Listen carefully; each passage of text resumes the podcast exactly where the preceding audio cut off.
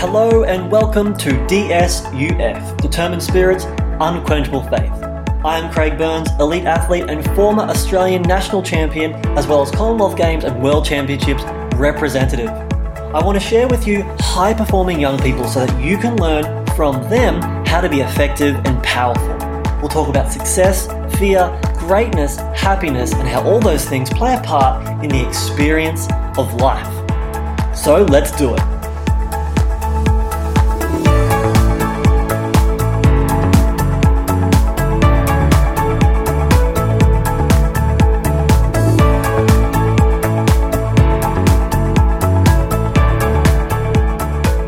Welcome, welcome, welcome, and thank you so much for joining me once again and taking the time to listen to this DSUF podcast. Today, I am pumped to share with you a chat I had with Australia's fastest female sprinter.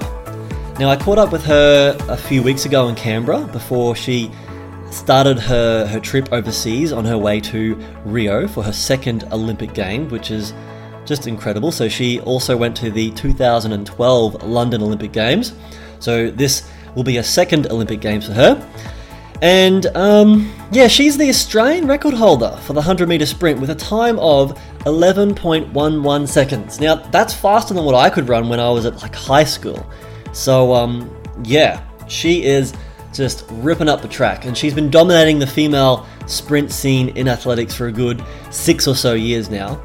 So let me introduce you to Melissa Breen. I want to run and I want to continue running um, fast and, and for Australia for as long as I can. It's the best job in the world. You get to see the world, you get to experience so many highs and lows, and it builds you into the person I am because without track, I wouldn't be this person speaking to you now. I'd probably still be the shy year 10 girl that couldn't um, do a speech in front of a class. Mm-hmm. So it's shaped me into becoming a much more confident, um, you know, self assured person with, um, I guess, the belief that anything is is possible. Now, for a chick who's the best in Australia at the 100 metre sprint, like she's the fastest in this whole country, Melissa Breen is a quietly confident young lady. She is very unique in the way in which she lives her life and even pokes fun at herself during the interview, saying that she's more like a 30 something year old than a 20 something year old. So it was great to chat with Mel and meet her wonderful cat Cleo. And um, and Cleo did not like me, by the way. I, I do like cats, but I am allergic. But um, yeah, Cleo was just not a fan of Craig. And uh, there were a few things Mel talked about that I particularly loved, and I'll point those out now. I'm a massive believer in challenging yourself. And if you are interested in growing, if you are interested in expanding yourself, and you know you're listening to these, to these podcasts because you you want to grow, you want to expand, you want to you know do the things you want to do in life, then what you first must do to achieve those things is challenge yourself. And Mel talked about changing coaches at the age of 16 and moving from a squad where she was the oldest athlete to a squad where she became as she says, the young pup. And for her, it was a daunting experience, but the challenge helped her build character and it helped her grow up a bit. And as an athlete, it was the adversity that she needed. It was the challenge that she needed to grow and to start to become the athlete that she is today. So the challenge itself, the adversity itself, uh, contributed to growing her and making her and shaping her into the athlete that she is today. Mel then talks about fear, and she says that fear is often or mostly about the unknown. We often are afraid of the unknown. And for her, fear can manifest itself in many forms, but it is usually caused by not knowing what the outcome will be of what she is aiming for or what she is aiming to do. So, Mel's goal, and you'll hear this you'll hear this in the interview. Mel's goal is to break the 11 second mark, right? So she wants to run 10.99 or quicker. And like she dreams about it, she believes that she can do it, she trusts the process and her coach and herself that she can do it. But because it is such a big game and a big challenge, there is this feeling that she gets, you know, uh, a, a physical feeling in her, in her gut, and she just like it, it comes along with a challenge because it is just so unknown as to how, when, or where reaching that goal will happen. And lastly, and I love this part of the interview, Mel talks about failure. She says that failure happens a lot and people shouldn't be scared of it. She admits she fails a lot, but reframes failure to simply not meeting the expectations or the goals that were planned. So for her, failure is when you don't meet the expectations or the goals that were planned. But true failure is when you give up or stop trying. So Mel talks about a lot of great stuff and opens up about her personal life and how athletics is just a small chapter of her life and how there is much more to her and her life than just athletics. I hope you enjoy this interview as much as I did, and without further ado, here is Melissa Breen.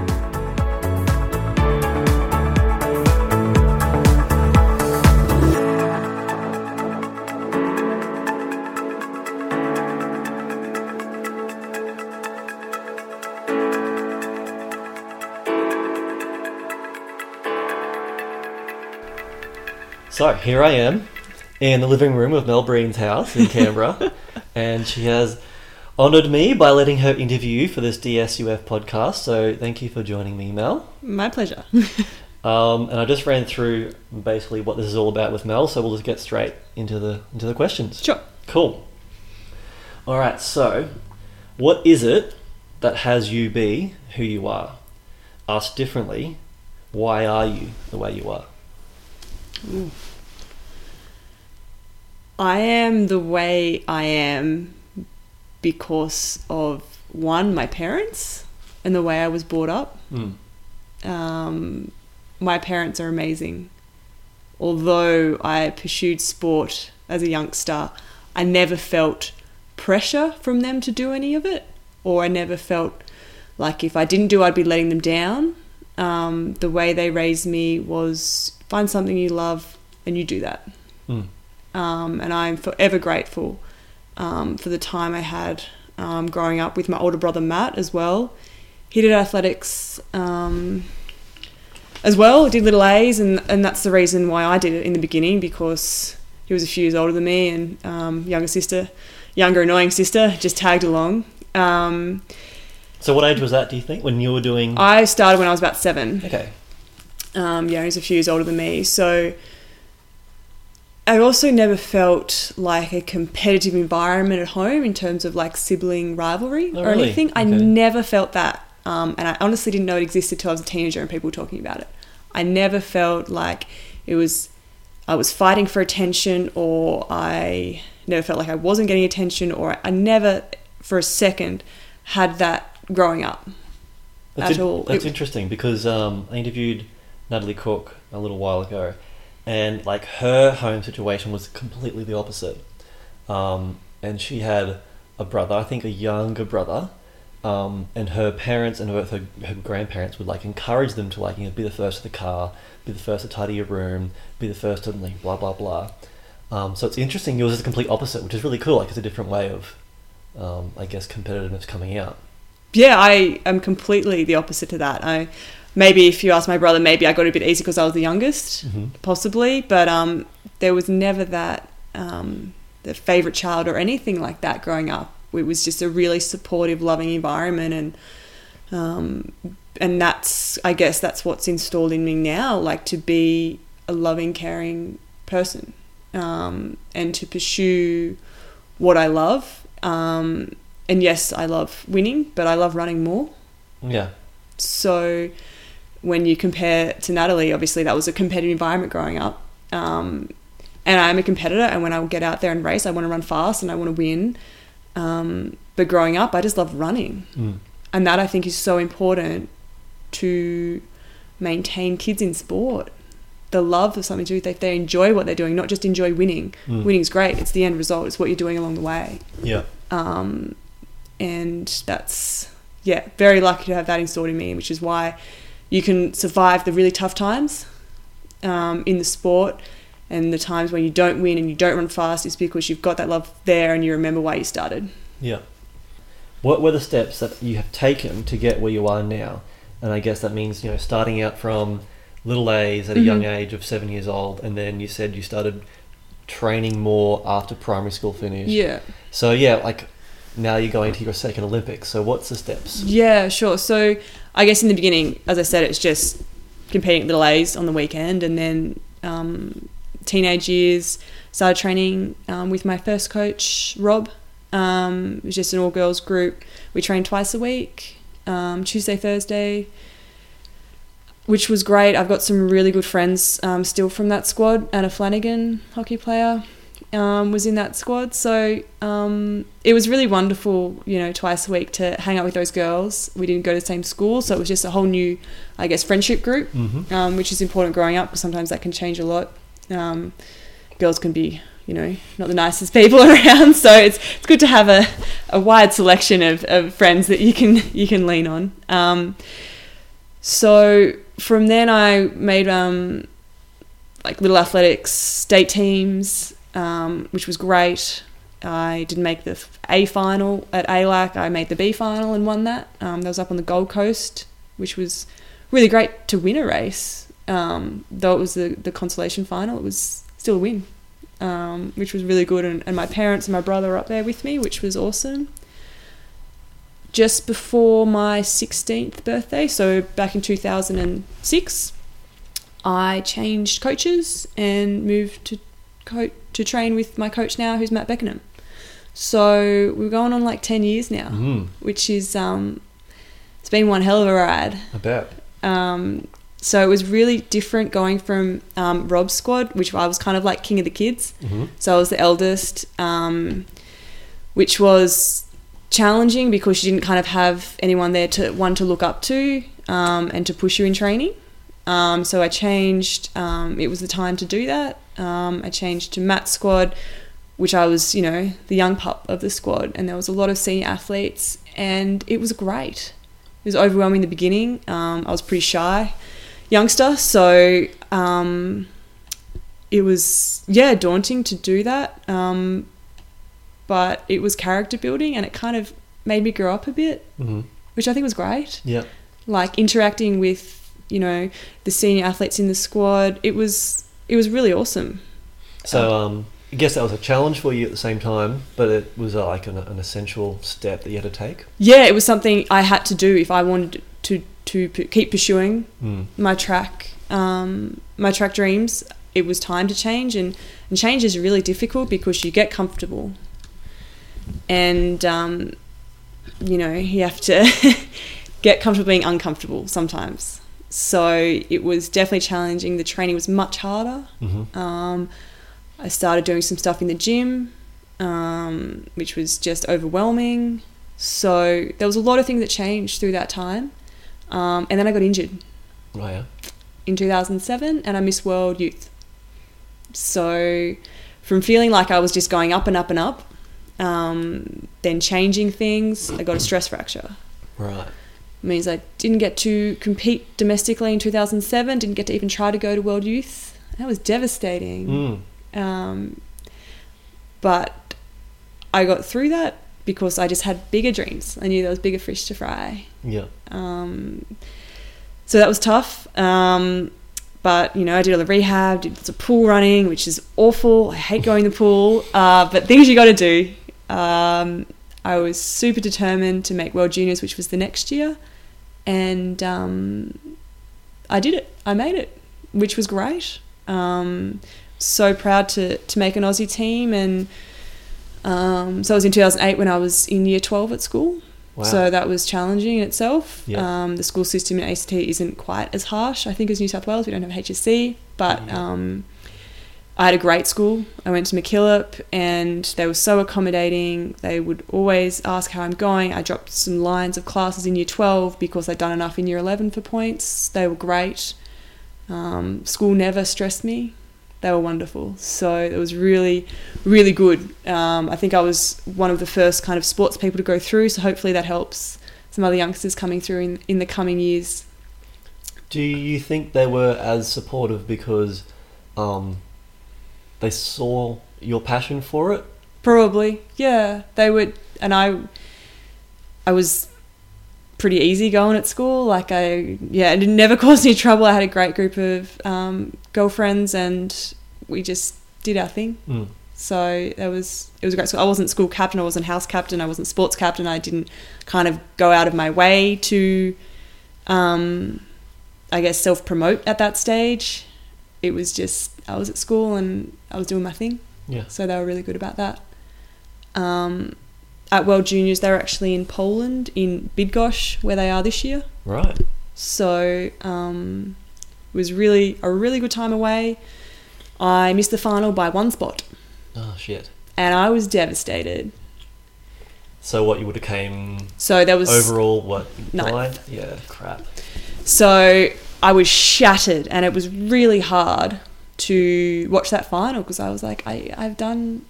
At the time, I thought that I'd done enough to deserve that spot. Um, I watched it. I was crying. I'm a pretty emotional person. I'm pretty sure everyone knows that. But being emotional doesn't mean you're weak. It just means it's really important to you. And when Mm. it fails, it hurts. Um, so I watched that. I thought, oh my god, this is just devastating. I got home. I didn't have much break. So this is in August 2008. I trained really motivated to just do something. I was just on a mission. I'd been inspired by expo- being exposed to World Juniors, exposed to so many amazing athletes.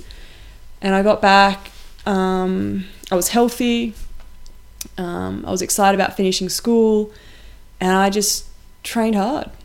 And in November in 2008, I ran 11.33, which was the second fastest by an Australian junior ever. Um, it definitely holstered me into the public eye a lot more. Mm. Um, there were some things that came my way that I had to decline um, because uh, it wasn't the right image to um, promote yourself uh, with. Right for you. Yeah, it was. Yeah. It was. It was definitely um, intriguing to do things like that, but and obviously you get paid to do magazines, but at the time, as an eighteen-year-old, it was definitely the wrong decision. Mm.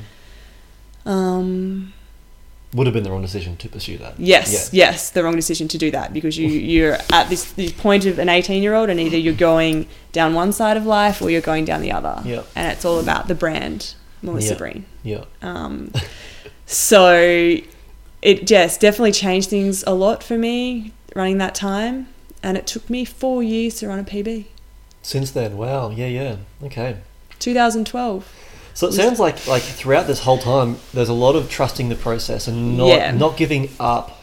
I think um, I, I love.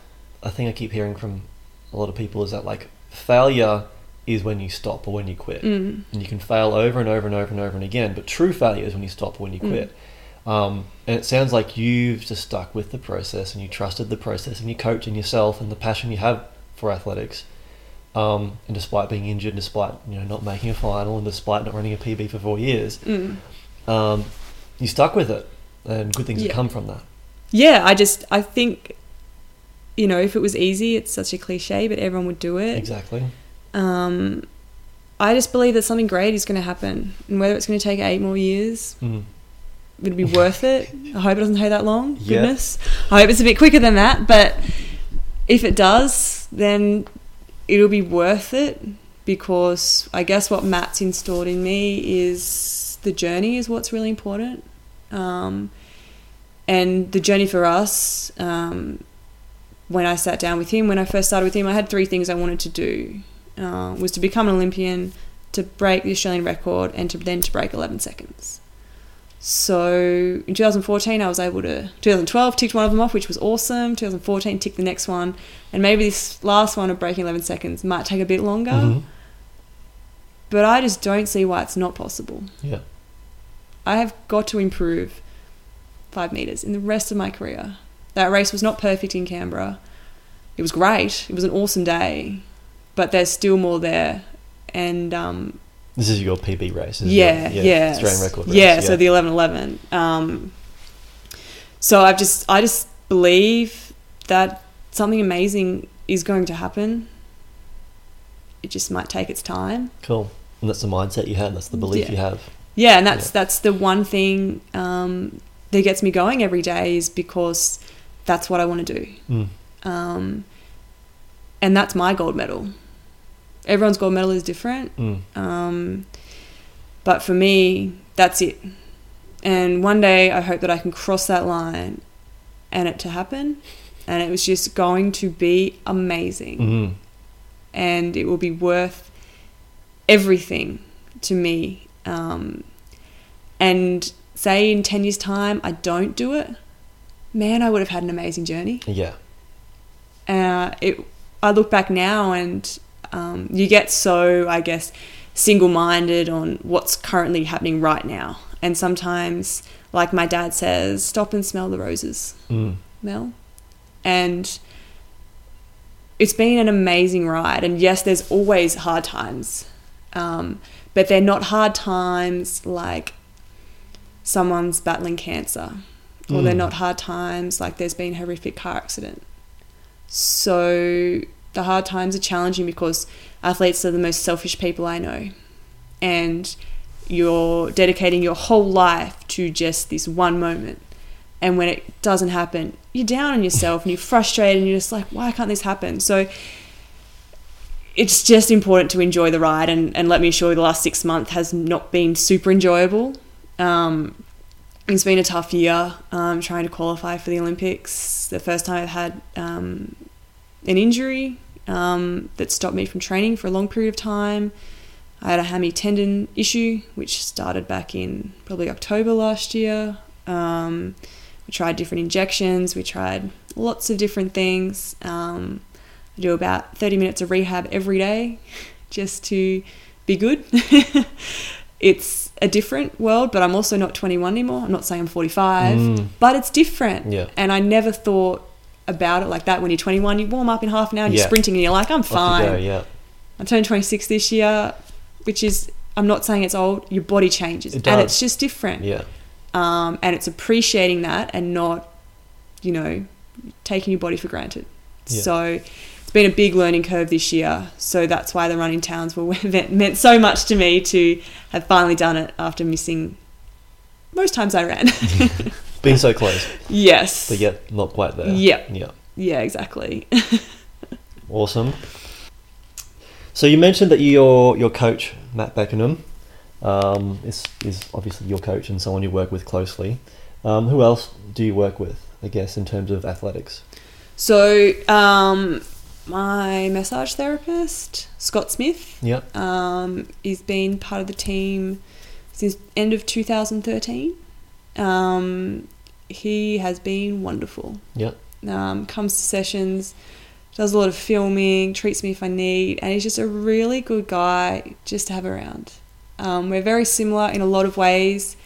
Um, we're a bit of a he won't mind me saying this but we're kind of like loners like i, I actually quite enjoy my own company i live by myself and um And your cat. And my cat my beautiful cat. He's currently hiding. Um um he's just a really good guy to be around and a great great soundboard at times. Um sometimes it's good not to i guess vent everything to matt if i'm concerned with you know the session today and you know the training session done there's nothing you can do about it. Um, scott's just a wonderful guy to just have on your side Mm. um, it's just really good to kind of i guess have that that nucleus at training um, and obviously lauren wells is always at the track when we train so we've had um, a pretty amazing ride together um, in 2009 we both missed worlds through some pretty ordinary circumstances. Just for the listeners, um, Lauren Wells is a 400 meter hurdler that Yes. trains with Mel and with Matt Beckenham as well.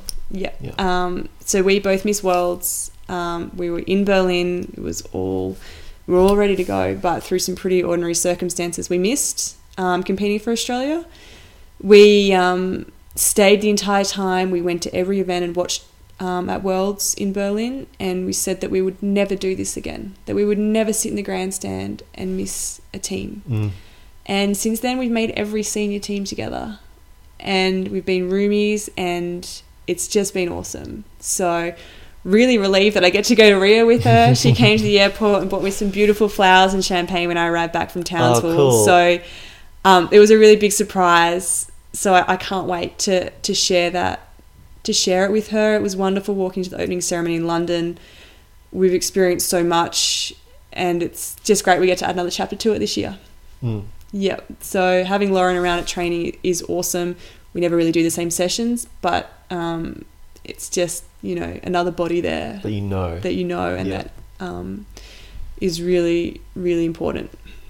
and um, like having that team there is important to you. Having that team to work with is essential. You th- you'd say. Yeah, I think so. Like obviously, track is you know a very individual.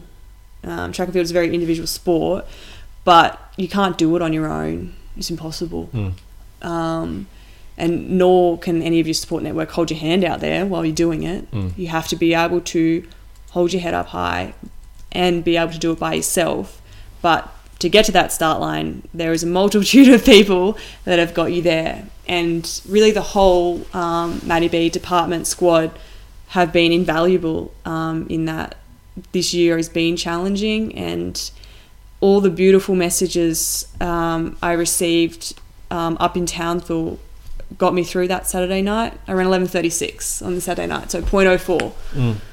off the qualifier, and I was just shattered. Like I was like, I'm just the nearly there girl, aren't I? Like I'm just like, come on, like I love that label. I'm the nearly there. Girl. yeah. I was just Did you get shirts made up? yeah, sh- oh goodness, I, it was about time if I kept doing it. So, um, and we have we have a squad um, Facebook group chat, and um, Matt had had written that you know we just missed again. Um, he wasn't up in Townsville, but obviously I was keeping him in the loop, Mm. um, saying that you know we're pretty pretty down to miss again, and, and there was just so many beautiful messages. Um, I struggled with belief over that 48 hours that it would turn around because after you know 12 attempts of within point one, you just start thinking maybe it's just not going to happen. Crazy. So they were just so beautiful, um, and I'm so lucky to have such a great um, squad around that lift you up when you can't lift yourself up is Mm. really important.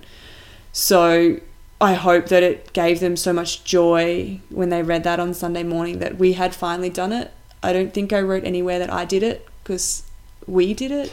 I hear that a lot in athletes, and um, I think it's a pretty cool thing. At the same time, it's a bit weird when Mm. athletes speak, "Oh, we did it," even though Mm. you're the person that crossed the line Yeah. under the time. Yeah. Cedric Dubler, decathlete, Yes. um, has his own YouTube channel. Yes, I've seen it. It's amazing. It is amazing. It is amazing. Great job. and um, he always says "we," Mm. and like I know he means him and his coach mainly, and, and the rest of his support team. But like I think if there's some an audience out there that listen to him doing it, and they, they think, "Crap, he's got schizophrenia." Yeah. He always talks about we, like him and someone else. Yeah. yeah, Yeah, I think I don't know if I wrote I did it. Like yes, I did do it. I was the one that ran 11:31, but without the we, the 11:31 wouldn't have happened. No. Without my mum there cooking some amazing food because I'm sure if I was by myself I would have eaten cereal Mm. for um um for dinner on that Saturday night. So it's definitely a we in an individual sport, which is weird. But they've been great, and I'll I'll miss them dearly when I leave. Um, but there's always FaceTime. So, what is the plan for you? And this can be short term or long term. uh, my long term plan is to keep running for as long as I can because I'd never want like a normal person job. Mm-hmm. Don't want a nine so, to five. No, no, I want to keep running as long as I can. Um, I want to keep my body healthy. I hope I'm. I hope I can continue on after 2020 Olympics. Mm. Wow. Um, that would be awesome. Obviously, life takes you on different paths, and maybe at that time of my life, I would have met my future husband, and you know, maybe I'd want to start a family. But right now, um, I want to run, and I want to continue running um, fast and and for Australia for as long as I can. It's the best job in the world. You get to see the world. You get to experience so many highs and lows, and it builds you into the person I am. Because without track, I wouldn't be this person speaking to you now. I'd probably still be the shy year 10 girl that couldn't um, do a speech in front of a class. Mhm. So it's shaped me into becoming a much more confident, um, you know, self assured person with, um, I guess, the belief that anything is is possible. Um, I couldn't think of anything worse than doing something like this when I was at school. I would have, goodness, I would have said two words and, and stopped speaking. So it's it's definitely shaped me, and obviously being exposed to the media, um, you definitely need to learn your way with words Mm. because you need to get the right message across, and it can be ni- manipulated pretty easily, Mm. and they can say one thing and it can completely change The context of yes, what you're saying. Yes. Mm. So it's just really important that you get your message across. What is the goal? And I think you mentioned that earlier, but what is the goal? The goal is to break 11 seconds. Whether that's in Canberra in February on some ridiculous day in 2019, or whether it's not till 2025 in America. I don't know. It's very hard to say where that day will be, but all I can do is keep trying. Um, that's one goal. The goal going to Rio is one to enjoy because it's been a stressful year and I actually made it. I get to go and compete for Australia at the Olympics, and it would be awesome to run faster than what I did in London. Um, for me, that would be the biggest tick. Um, obviously, people talk about making semis. That would be awesome. I think I'll have to break the Australian record again to make semis, um, which might be possible. It's challenging running in a stadium where there's normally not much wind. Um, you know, 100,000 people, a different warm up. It's just going to be different. Um, but I have competed in stadiums a lot, so I have had that experience. Um, we've definitely nutted things out with the training program to ensure um, I'm in my best shape, um, which is very different than other years running my fastest I have all year. And June is great. Um, I haven't done that before, so the things are on the up, which is wonderful. And then we just, yeah, get to go to the Olympics, which is it's still sinking in. What's been your most enjoyable experience? my most enjoyable experience was definitely London. It was amazing. From the moment of getting the uniform in this massive warehouse, I was with Lauren and Danny and Kim, um, and we got our kit and we were trying it all on, and I just looked for moment and I was like, so this is like, we're actually trying on our Olympic Games uniform to compete at the Olympics. Like it was just an amazing moment um, to share it with those awesome girls as well. Um, and it was just so surreal at the time because you're working every day, you're running, you're training, you're bettering yourself, and then there's just this this mecca of this amazing um, Olympic spirit, and you're there and you're a part of it that was what began the most amazing two weeks for me. Um, from there, we were in the opening ceremony. It was, you know, six hours of standing.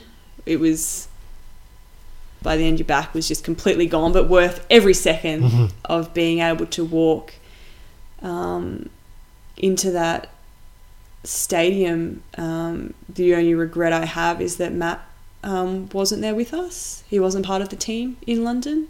Um, so he had Brendan Cole, Lauren Wells, and myself there. So the three of us walked in um, together. It had been a big journey for all of us to make that Olympics, and um, I really wish Matt could have um, been there, a part of the team with us. Um, but despite that, we had an amazing night. It was so good walking in there surrounded by all the Australian team. And it, it was so surreal because Laura and I were walking we were getting emotional. We're like so this we're just walking in to the opening ceremony of an Olympic Games that we're participating in. Like it was unreal um, I think we had two hours of physio the next day to be put back together but it was it was awesome um, and then obviously um, being in the 100 you're on the first day which is great um, I wasn't too nervous um, because I'd run a PB um, three weeks before in Switzerland, around 11:27. So I knew if I just concentrated on what I had to do, it'd be okay. So rather than being overwhelmed by the crowd or thinking I've got to change things, just do your routine and you'll be fine. Um, I probably didn't execute as well, but um, I had a great race. I was sixth around 11:34, and when I saw the time come up, I was like, "Oh my god, I didn't stuff it up." that I actually put a good race together in front of all these people wearing the Australian coat of arms and the Olympic rings, and that I did it. And it was a great moment going back through the call room, going to see Matt, and saying that I actually did it, and I'm actually an Olympian. Um, it was really a really awesome moment. Um, from then, I had 10 days in the village. I didn't miss a single track and field session. Danny and I went to every morning and evening session to cheer on everyone. We had the best seats in the house to watch track and field, and it was awesome. I was well and truly ready to come home after that. I'd been away for a few months. Um, but those two weeks in the village, representing Australia, competing and cheering the other Aussies on was just awesome and um, Rio will be a different experience, but um, I'm really looking forward to every aspect. I am again on the first day, which is great because it gives me a chance that I can go and cheer on everyone else. Mm. Um, it it's just going to be wonderful, and we had the apartment um, in London of Kathryn Mitchell, Kim, Danny, Alana, Sal, Lauren, and I, and we've all made it again. And I hope that we're all in the same apartment. It's just such a good group of girls, and they're all so caring and so beautiful um, to be around. They can lift you up when you're down. They can make you laugh when you're sad. Like um, it's just a great track family um, to be a part of, and I'm I'm really excited that we've all we've all made it, and hopefully we'll, we'll be together there again. Mm. That's really cool. What's been your least enjoyable experience? Ooh, goodness, there's been a few of them. Ah, uh, quite a few. Um,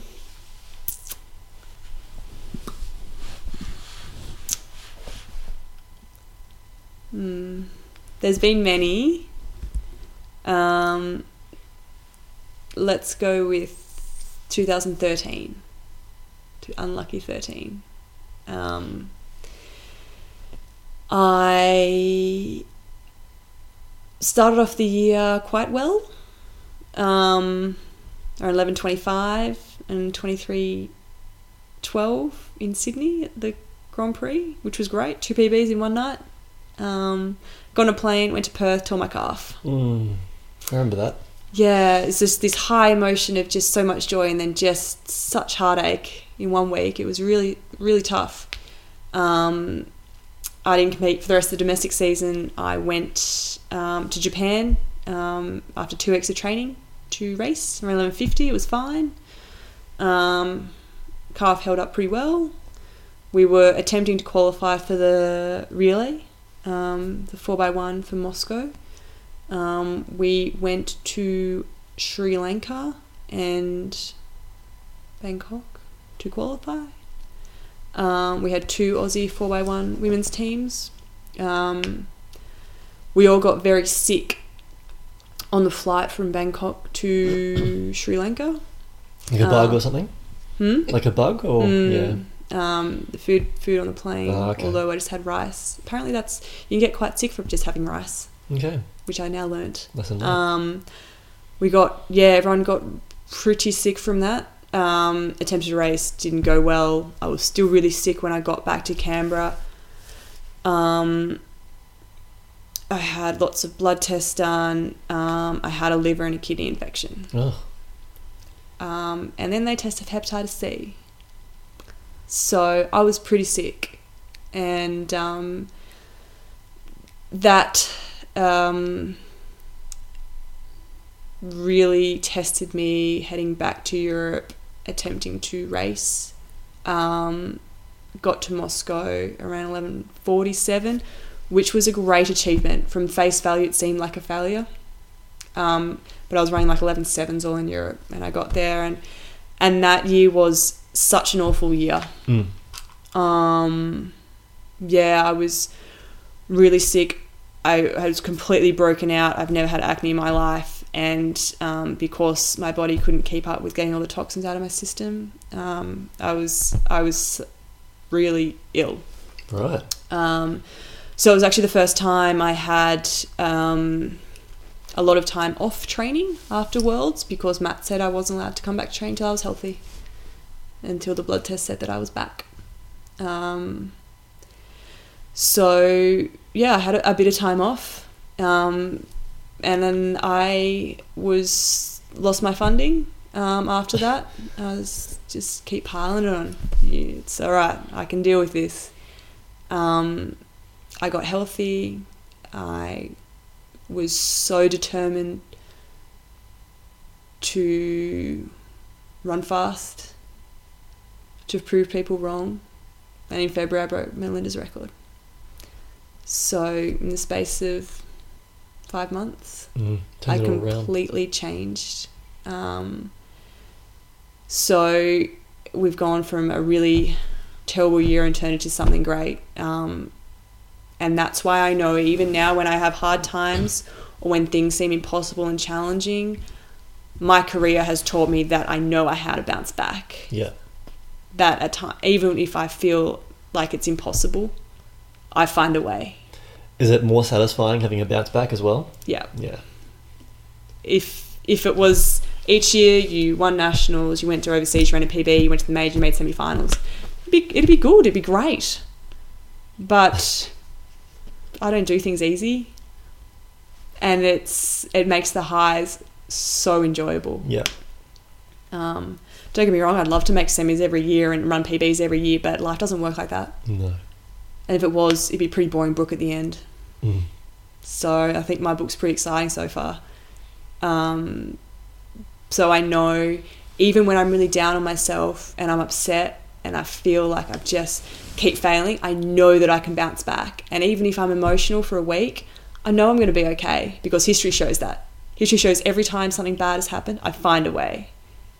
And um, I have to keep saying that to Matt sometimes. He gets worried about me when I get really down. I said, This is just how I deal with it. And I know how to bounce back because every other time I found a way. And I will continue to find a way. Whether it mightn't happen the next year, but I'll find a way. Um, so I think that's something pretty awesome to be able to do that and to not just go like, I'm just going to give up. This is too hard. Yeah. Uh, giving up would be it would be the end.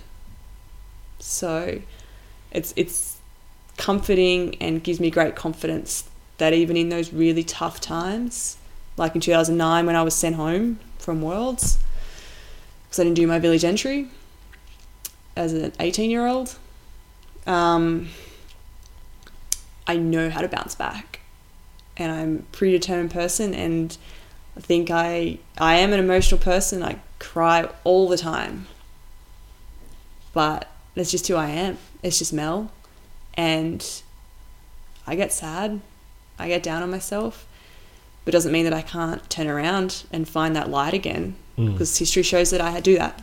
Yeah, you do it well. So I just you just find a way. It might take you a week to kind of get your groove back or a month.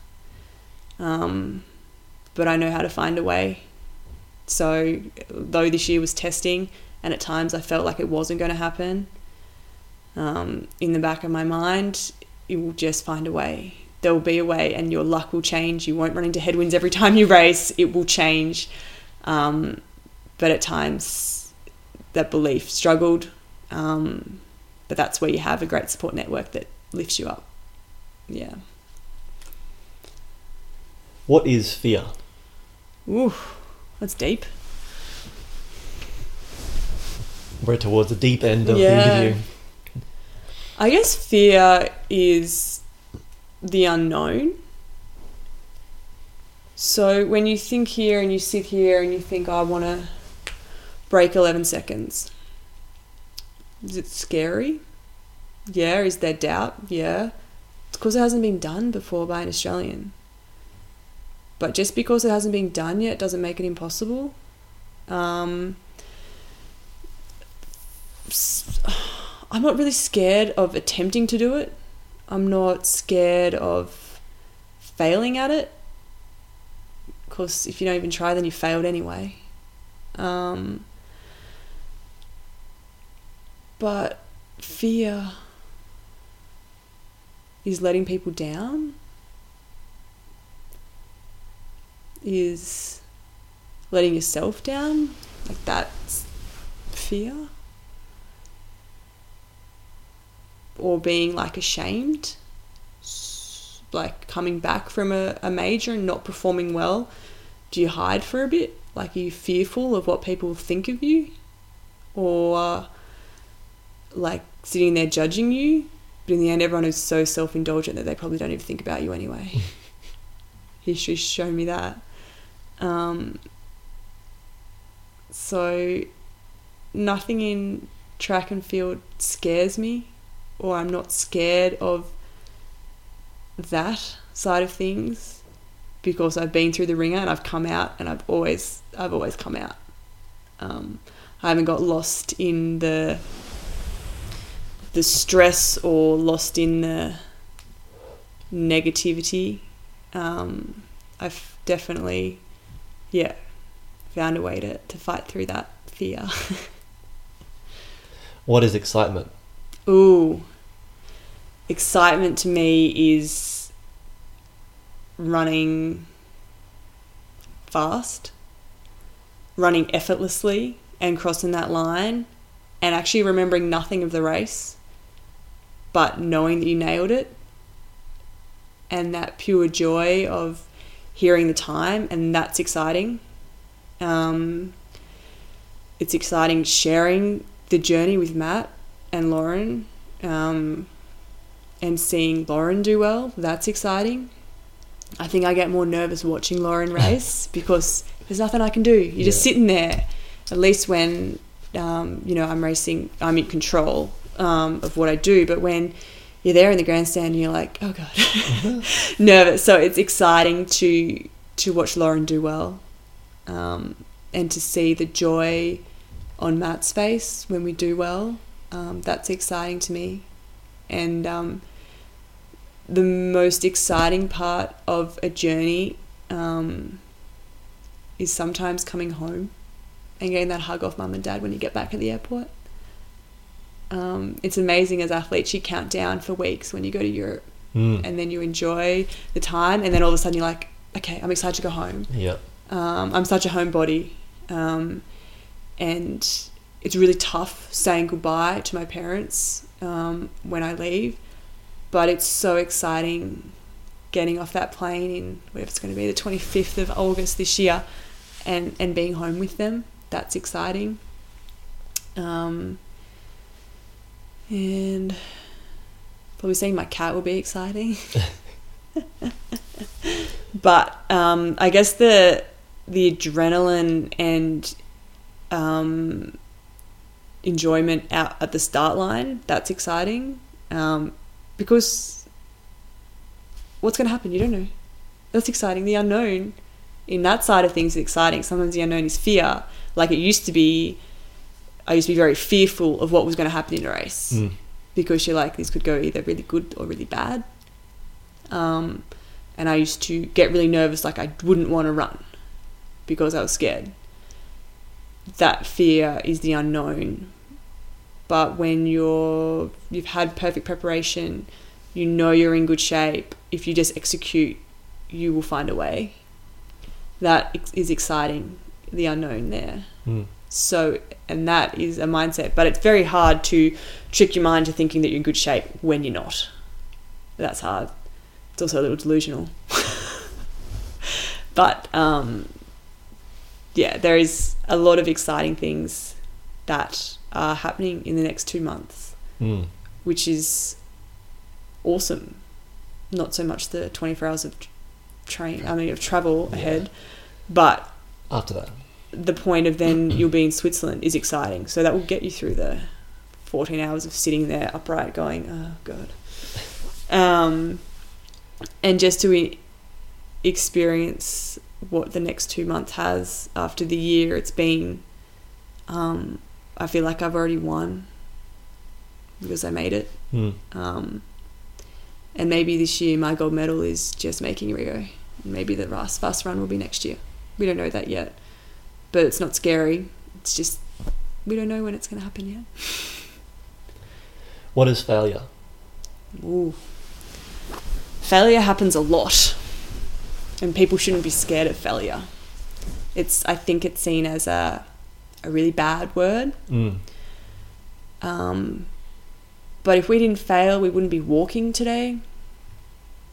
Because you failed so many times when you were a youngster trying to walk. But what did people do? They encouraged you to keep going, keep trying. You can do it next time. You can do it. Don't worry. Keep going. But now, if you fail, it's like, oh, you just that's terrible. You should you should do something else. What are you What are you wasting your time for? You shouldn't be doing this. You're not very good. What are you bothering for? So different than imagine if you said that to a kid who was trying to walk Yeah. it's completely different now. So um, I coach a little bit in the gym and I, I test my girls to fail at doing power cleans. What is wrong with failure? Nothing. It's such a stigma about the word. Um, I fail all the time. But you get back up and then you try again because that's all you can do. Um, so failure for me isn't a bad word. Just a little detour, just a little speed bump along the way. Um, some things are blown out of proportion sometimes with failure, but um, people's definition of what fa- like if you fail, their definition will be different. Like, um, so if I didn't make semis at Olympics, would I be deemed as a failure? I wouldn't. I wouldn't deem it as a failure at all. So it's perceived differently from different people. yes. Yeah. Um. Your mum wouldn't say it's a failure, no. but other people might. other people might um so but that's that's their problem not my problem history has taught me to to acknowledge that sometimes it's just better left to that's okay that's your opinion that's great Thank you for your opinion. Yes, but I think I did awesome. Um, so I fail all the time in the gym, at the track. My goal is to break 11 seconds. Every time I race, I fail at the moment because I'm not doing it. Yeah. But I'm trying. Yeah. I'm trying so hard to get that little bit better every time you race. Um, so I just try to install that in the guys that I coach that failure is not a bad thing. Um, what would you rather coax through life and just be fine at doing everything? Or would you rather try and push yourself to the limits? Like the girls in the gym, would you rather just easily do 35 kilo power cleans for the rest of your life? Would you want to try 50 and 60 and just, you're not going to know if you don't fail. And if you fail, then okay, that's your limit today. It might be different next week. Um, so that's something that if you asked me 12 months ago, 15 months ago, it would be probably different. Um, but the lessons I've learned this year um, have definitely shown me failure is not a bad thing. You wouldn't know if you don't try, Mm.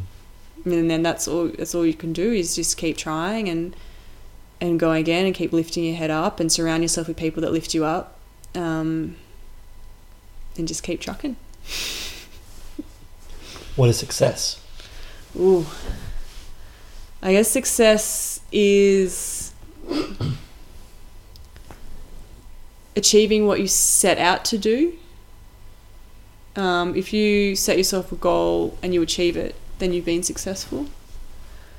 Um, so I come back to if I don't break 11 seconds, would have I had a successful career? I still think I would have and I still think I would have had a great ride along the way. Um, would I have called it a failure? No. If it was a failure, I would have given up in 2009. So, success is doing what you set out to do. But even if you didn't do it, you're still successful. Even if you didn't achieve it. Yeah. So success is doing what you set out to do, do. regardless of whether you achieve it. Yes, yes. So it comes back to the journey and committing to that and committing to the process. Um, yeah, that's a tough one. I like it though. But I think, would I change things? Like, I just won't want to get to the end of my career and think, have I not been successful because I didn't change anything, or should I have I done this? But even now, looking back, I think this year has been successful, even though there was multitudes of failures in that. Mm.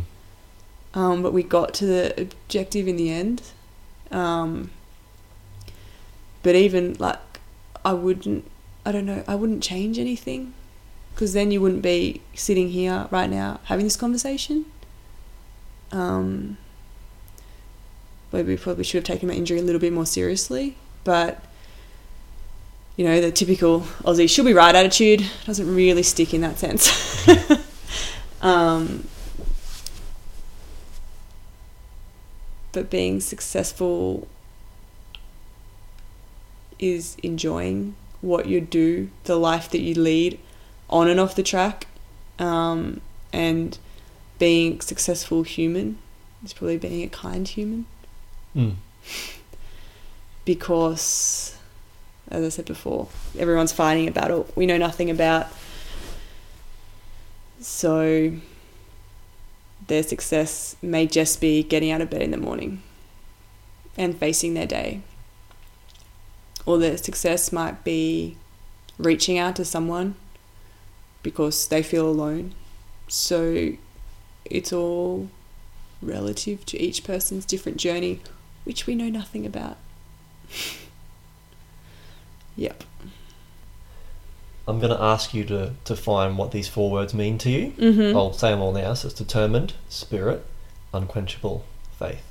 Okay. So, what does determined mean? Determined means finding a way when it seems really foggy and it seems like there isn't a way. Um, and I guess it comes back to the, the sink or the swim when you choose to swim. Um, that's what determined means to me. You find a way, even if it seems impossible. Yeah. Spirit? Spirit. It just reminds me of love.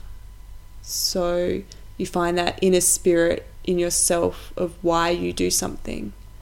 Um, and it's fighting for the good and fighting to want to um, achieve and fighting for that love of something. So for me, yeah, spirit is, I guess, that inner self and wanting to get better and excel. Unquenchable? I have no idea. That's fine. Unquenchable. I don't even know what that means. What does that mean? Let me get the definition. Here's one I prepared earlier. um, so, unquenchable, not able to be quenched. Pretty obvious. Captain Obvious, well done. Um, but quench is to satisfy or to extinguish, okay. and satisfy is meet the expectations, needs, So unquenchable. You're saying you're not satisfied? Is that what it's saying? Pretty much.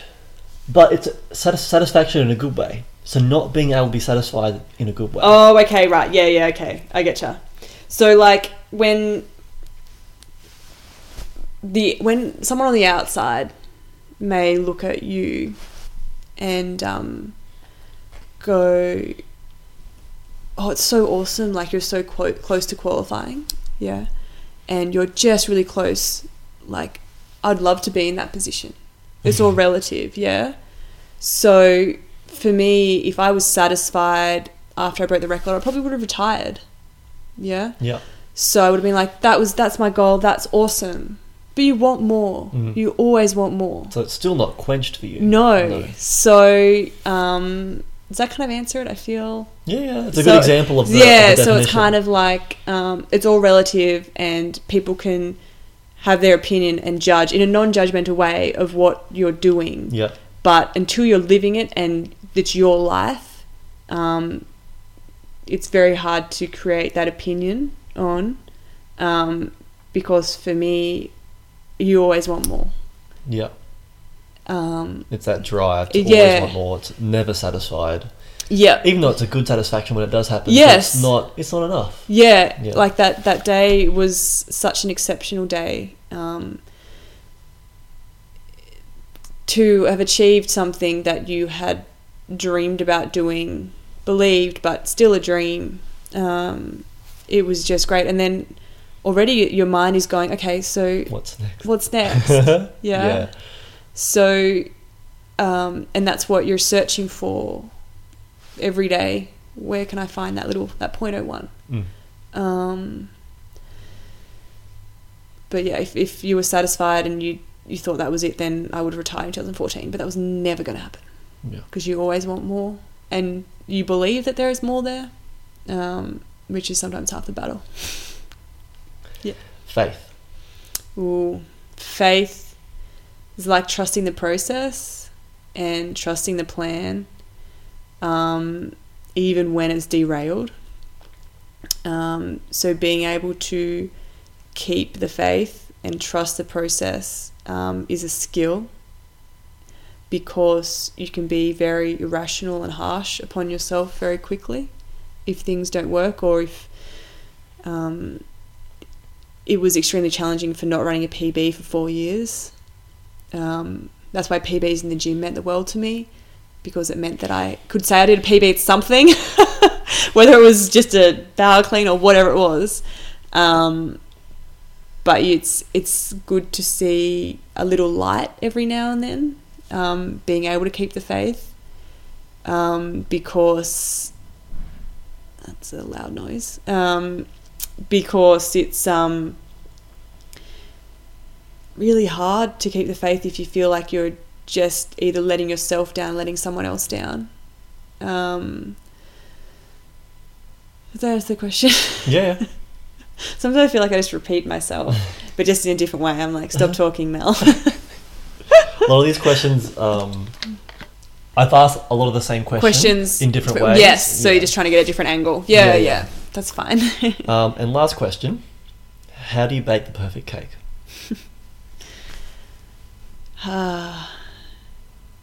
if I knew, I probably wouldn't be sitting here. I might have already run 10, sec- uh, 10 seconds and, and be doing something else. So, to bake the perfect cake, you need